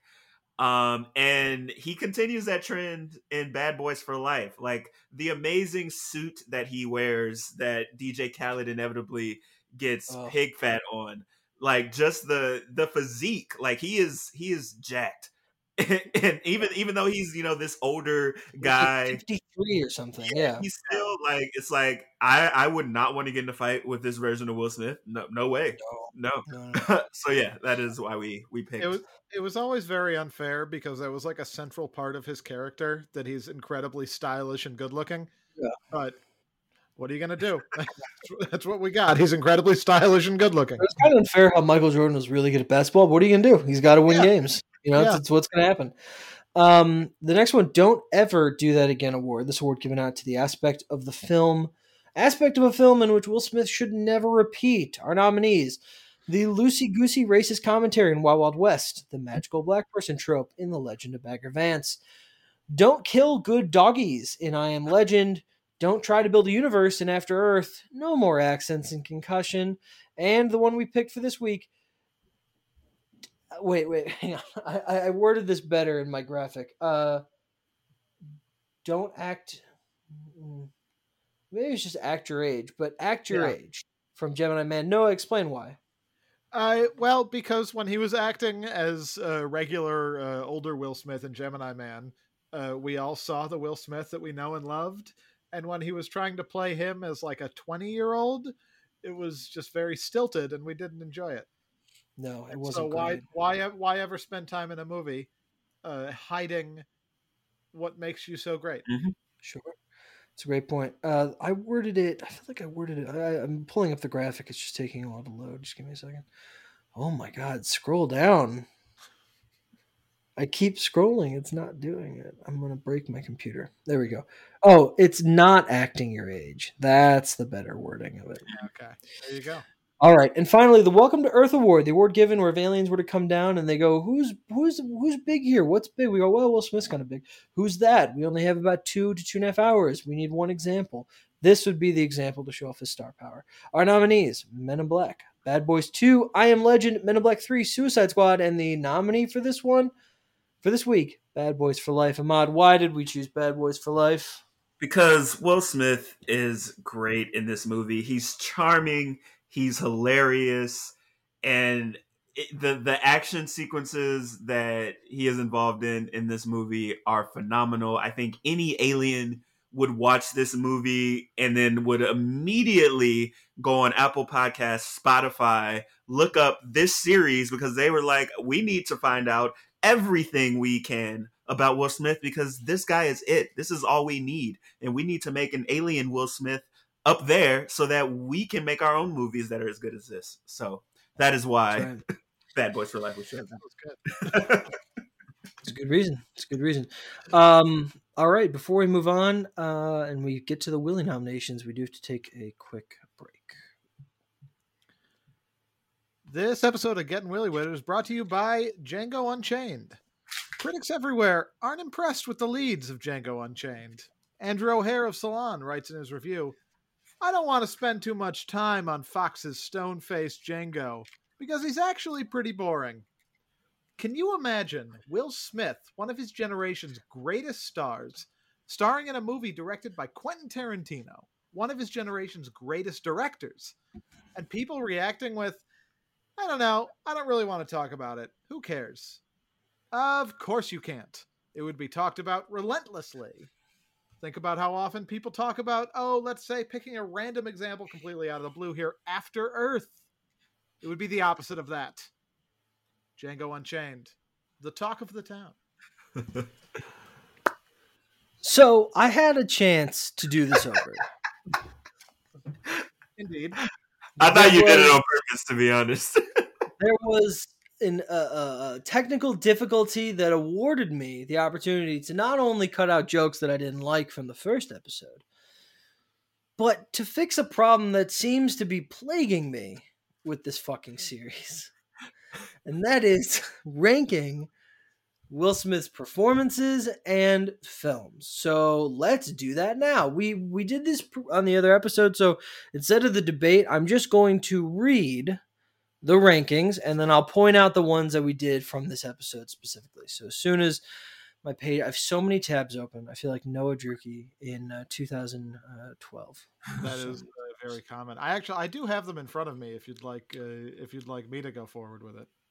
Uh, if this doesn't uh, pop up in two seconds, then yes. But I have the first uh page. I just need the rest of them. You know what? No, go ahead. We'll save Okay. some time. Uh, I'll start with the movie rankings. Uh, our full rankings list, t- bottom to top.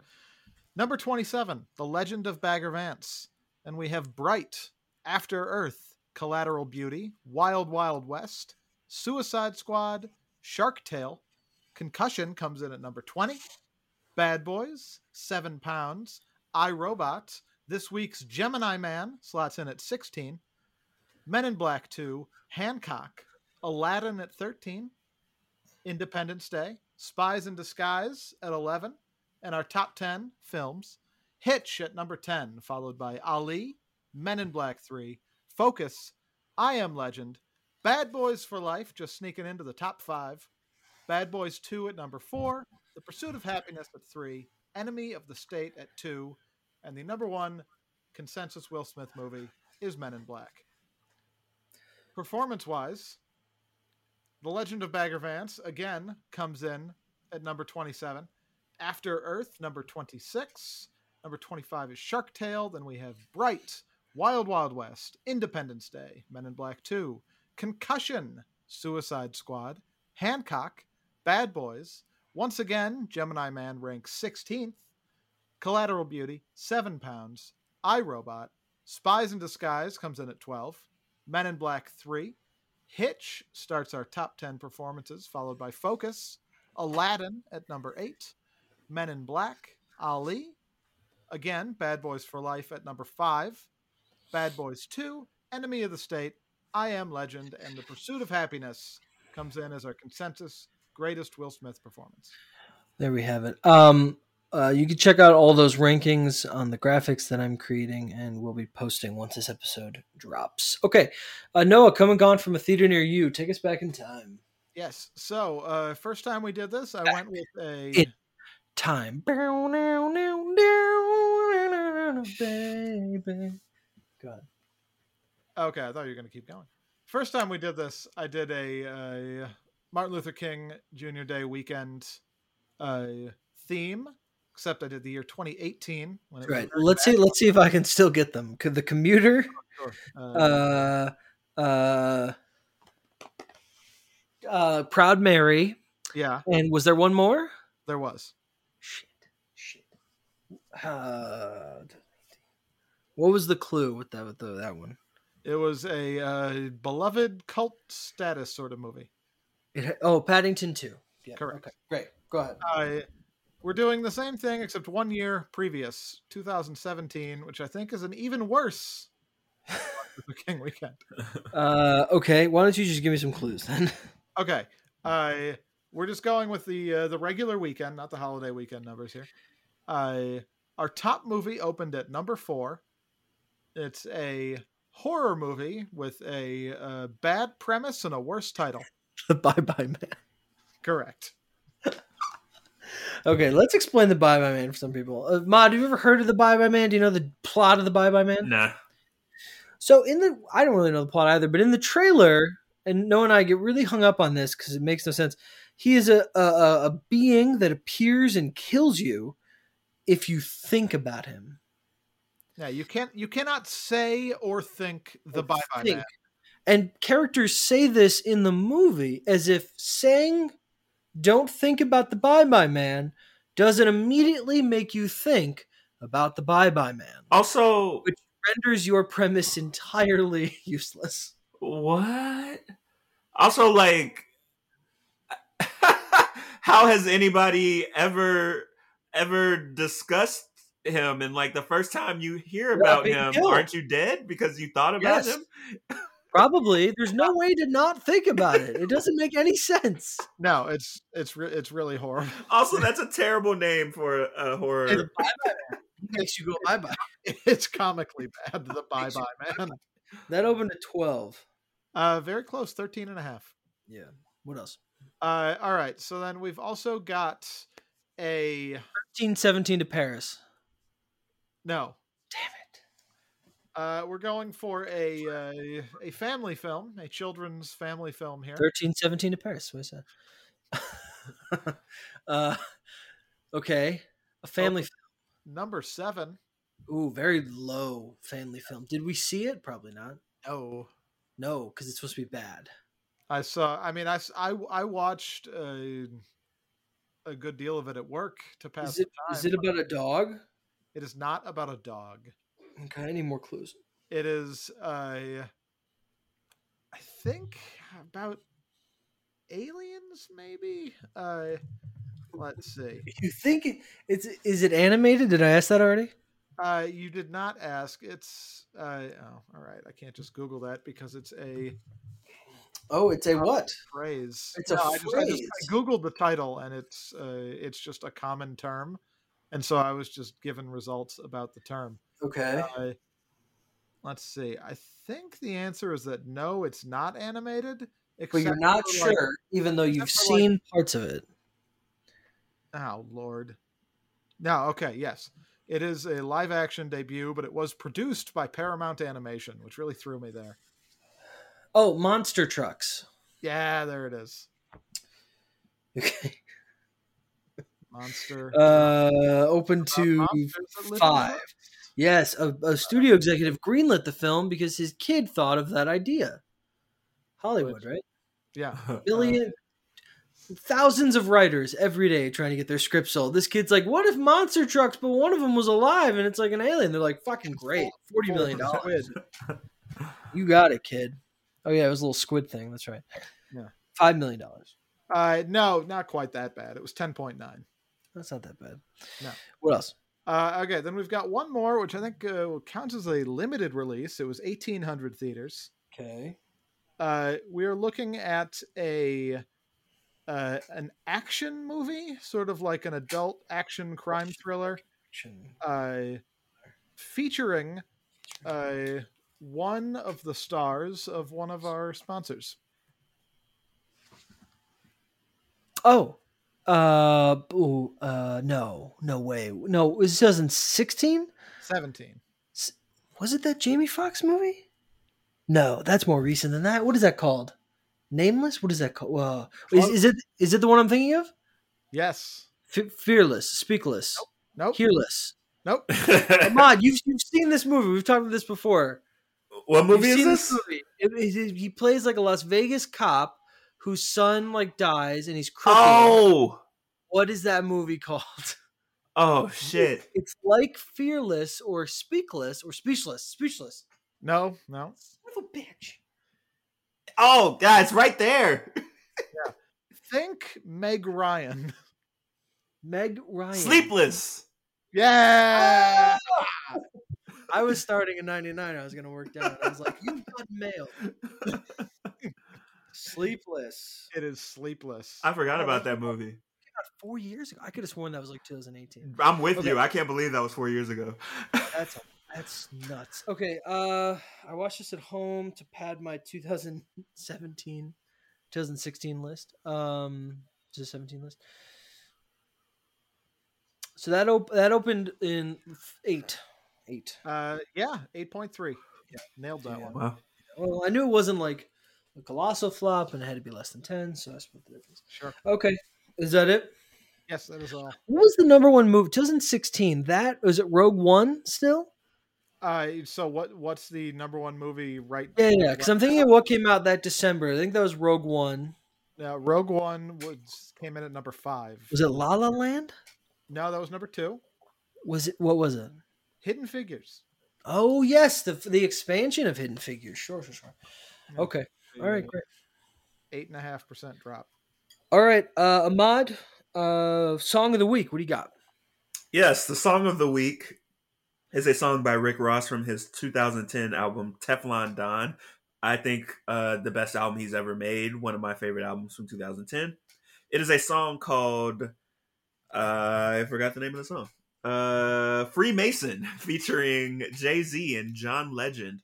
Um, John Legend and Rick Ross have a had great chemistry together. They've made like maybe eight songs together as John Legend is just very good at singing on like hip hop songs. You know, out, outside of him being a fantastic R and B artist, one of the greatest, a legend, no pun intended. Um, he's just very good at at hooks, uh, specifically on rap songs, and him and Rick Ross are great together. Freemason features an incredible Jay Z verse, and Rick Ross is good as well. So that is the song of the week. Ahmad, Right. as a, uh, a music and hip hop aficionado, would it upset you to learn that when I hear Rick Ross, the first and often only thing I think of is diced pineapple? you know what? that's- no, That's that's my fault. That That's my- does that does fault. not. I'm not upset at that. Um, because I like Diced Pineapples is a great song. That's got a great hook. That song. Yeah, yeah, I like Diced Pineapples. All right. That's all I, I, th- I, I thought it was gonna be. I thought it was gonna be him nearly ruining the the song off Fantasy. No, that is uh, Mm. that is where I go second. Uh, what is that? Devil in a New Dress? Yeah, that song needs to end, and then he just pops out of nowhere and gives a mediocre verse, and I'm like, wait, no. And then the third thing is his other thing. Ah, Well, yeah, it yikes, is yeah. But especially because when I every time I listen to that song, I think he's saying, um, uh, uh, s- s- uh, in a sauna with Jews, but it's jewels. It does sound like he says Jews. I thought that he was saying that for the longest. I did too, and it was a very dark spot for me in that record. I was like, we don't need that. But then I keep look, and then every few years I go, is it Jews? And I look it up, and it's jewels, and I'm like, okay, good. yeah, I know. know. It really Now sounds just like it. I'm gonna check because I, in my mind I'm thinking maybe I'm wrong, and I keep thinking, why isn't No, it just happening Jewels? again. It's happening to you right now. I'm looking it up. Uh, the important thing is that we all agree that he definitely could just be saying Jews. It is. the table. Yeah, it is not. I would not be surprised if that is what he said. None of us are sitting here going, Rick Looking- Ross? The first line, looking at my bitch, I bet she give your ass a bone. Like, boy, we were really just doing something, and now we're doing something else. Uh, okay, hold on. Maybe that's why Late Registration is actually Kanye's best album. No, no. it's Rick Ross's fault. Wait, why does he say this line? He, he, he, he doesn't have two things on here, right? no, there's only one verse. Or I just mean on that album. Oh no, no, yeah, that should be it. All right. Could that be a line from Diced Pineapple? It's just. It's just my character. No, I no. I want you to look up Rick Ross line uh, in a sauna with jewels. Oh, is it from a Drake song? yes, it's from Lord Knows. Oh, it's from which has one of the best beats. Oh beats. yeah, that Oh, was yeah. Lord knows. that beat is incredible. Yeah, Just Okay, all right. Blaze is fantastic. Is it Jules? I it's just loading for me now, so let's see. Uh, Lord knows. Such a Just Blaze is an incredible producer. Uh, mm. I'm, s- I'm sorry to say that You- Genius.com reports that it is in fact Jews. Oh, One of those things where I'm thinking it doesn't need to be Rick. There's no reason for it, Rick. You could also be in a sauna with Jules. No one else has Jules generally in the sauna, but whatever. Yeah, yeah. It's a great song. oh, I was not expecting that turn. I told you, it's one of those things where I'm like, or is it that I'm always thinking it could be this? Why is it that? And it turns out it is. That's why I check every week. Again, three ideas. Nearly ruins a terrific song. Okay. Uh, here we go. The Willie. So uh, every week we've watched movies and we've each kept a ranked list of the performances and films that we liked in order. I I, I, I I told our two co-hosts here to rank the top seven in each category. They sent it to me. I did the math. The one spot got seven points, the two spot got six points, so on and so forth.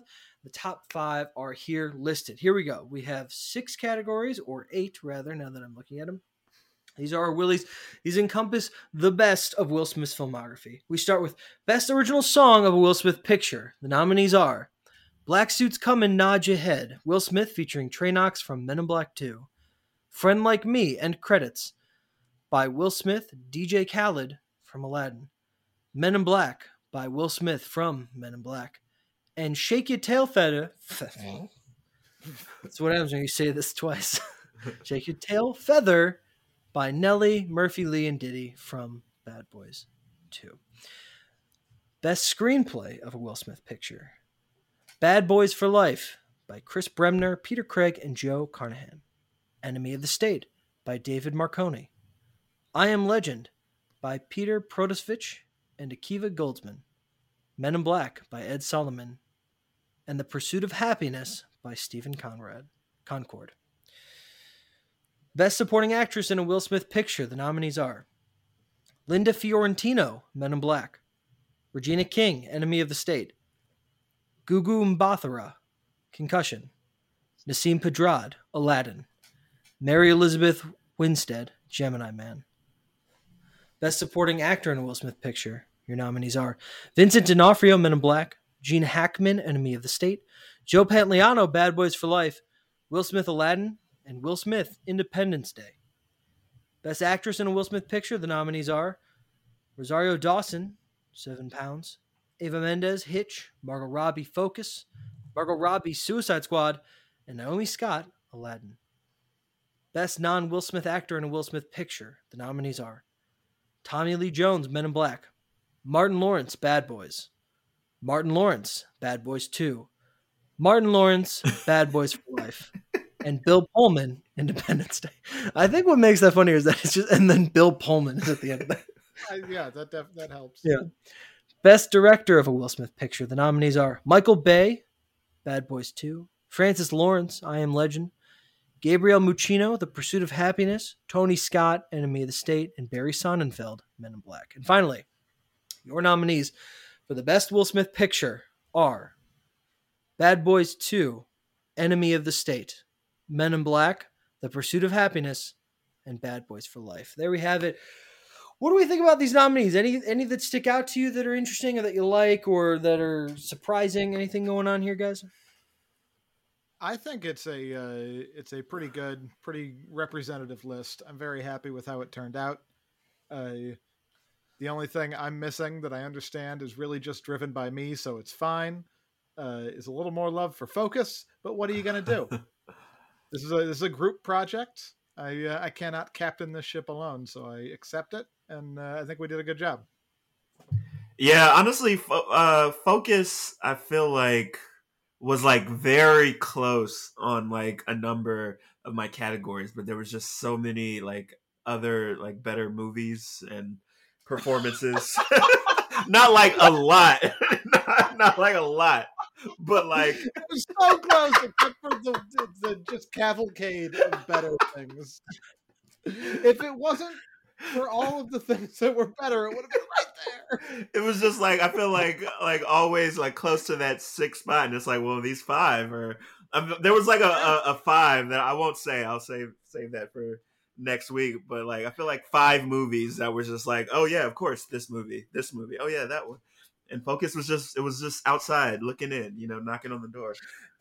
um the uh the the the film or the project with the most uh, nominations is Men in Black with 7 Makes sense. uh with total with the uh franchise it has 8 wow. however one, two, three, four, five, six, seven, eight, and 9 for franchise is the Bad Boys franchise with 9 total Mm. Nine total nominations off three films. Men in Black, three films, eight total nominations. So there you go. Uh, next week, we will be uh, revealing the winners uh, for that, and uh, we'll have a we I, I, I made kind of a prototype ballot uh, that, that you guys can fill out your own uh, winners and let us know what you think. Um, all right, uh, Noah, plug us up. All right, you can come find us at what'sintheboxoffice.com. We are on Twitter at WitBoxOffice. That is also our Instagram handle. I am on Twitter at Noah Druki. I am at Brian Dasurber, D A S U R B E R. And of course, the feed for our podcast can be found anywhere podcasts are found. We are on Stitcher, we are on Apple Podcasts, we are on Spotify. And, you know, we're wrapping up the uh, Getting Willy with It project. We got the Willy Awards coming out next week. And then we got something new in the pipes that's going to be just as fun. Uh, so get in on the ground floor for that with some of those subscriptions. Yes, subscribe or whatever. Um, yeah, we have uh, in- that button. Uh, the first weekend in March, we begin Multiplex Madness Forever. We go set out finding the greatest blockbuster of the 90s. This was a huge decade. We're talking Titanic, Men in Black, Independence Day. Will Smith was around. We're talking uh, Forrest Gump. We're talking The Lion King. We're talking huge, huge movies, and it's the last of our uh, our decade uh, tournaments. So be sure to to to check that out. Um, I think more importantly, we're talking superhero movies barely existed. Not a lot of superhero movies. Uh, a few, uh, two. range of possible winners. I think it's just two Batmans. That might be it. I don't know. Uh, yeah, we don't don't have a lot of superheroes. We have a bunch of Oscar winners, a bunch of great uh, dramas that made a lot of money. So it's going to be a different conversation. So it's going to be a lot of fun. Uh, Mod, what do you have going on? Yes, thinking outside the boombox, your number one source for hip hop and R and B news. Um, thinking outside the boombox.com. You can follow me at TOTB the podcast on Instagram, Facebook, Twitter. Um, you can follow me personally on Instagram and Twitter at Good Kid Chi City, C H I. Um, lots of exciting things coming soon once we um finish the get uh getting Willy with it series next week. I will be um having my Thinking Outside the Boombox award show um Ooh. reveal uh, the following week, and then I'll be having a Grammy recap the week after that. And then I will be starting my own tournament, um, which will rename will remain unnamed until that trailer hits in about a week. Um, so yeah, a lot of exciting uh, music stuff happening on Thinking Outside the Boombox. Looking forward to all of it. Um, can't wait to see who won your awards. I don't remember who I voted for. yeah, I think it'll be good. I'm gonna have it's been a while. I'm gonna have to go back and look when I listen. Um, all right, that is it. Thank you for being here and getting willy with it. We got one more of these to go. We hope you'll join us. I've been your host Brian. And I've been Eros Noah. We thank Ahmad as always, and uh, we'll see you next week. Until then, we ride It's a guy together, together We we socially, socially distance distance together. together. Will Smith for Will life. Smith. For life.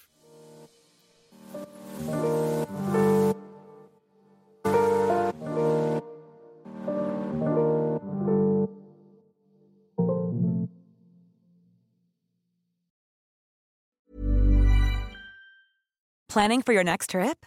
Elevate your travel style with Quince. Quince has all the jet setting essentials you'll want for your next getaway, like European linen, premium luggage options, buttery soft Italian leather bags, and so much more. And is all priced at 50 to 80% less than similar brands. Plus, Quince only works with factories that use safe and ethical manufacturing practices.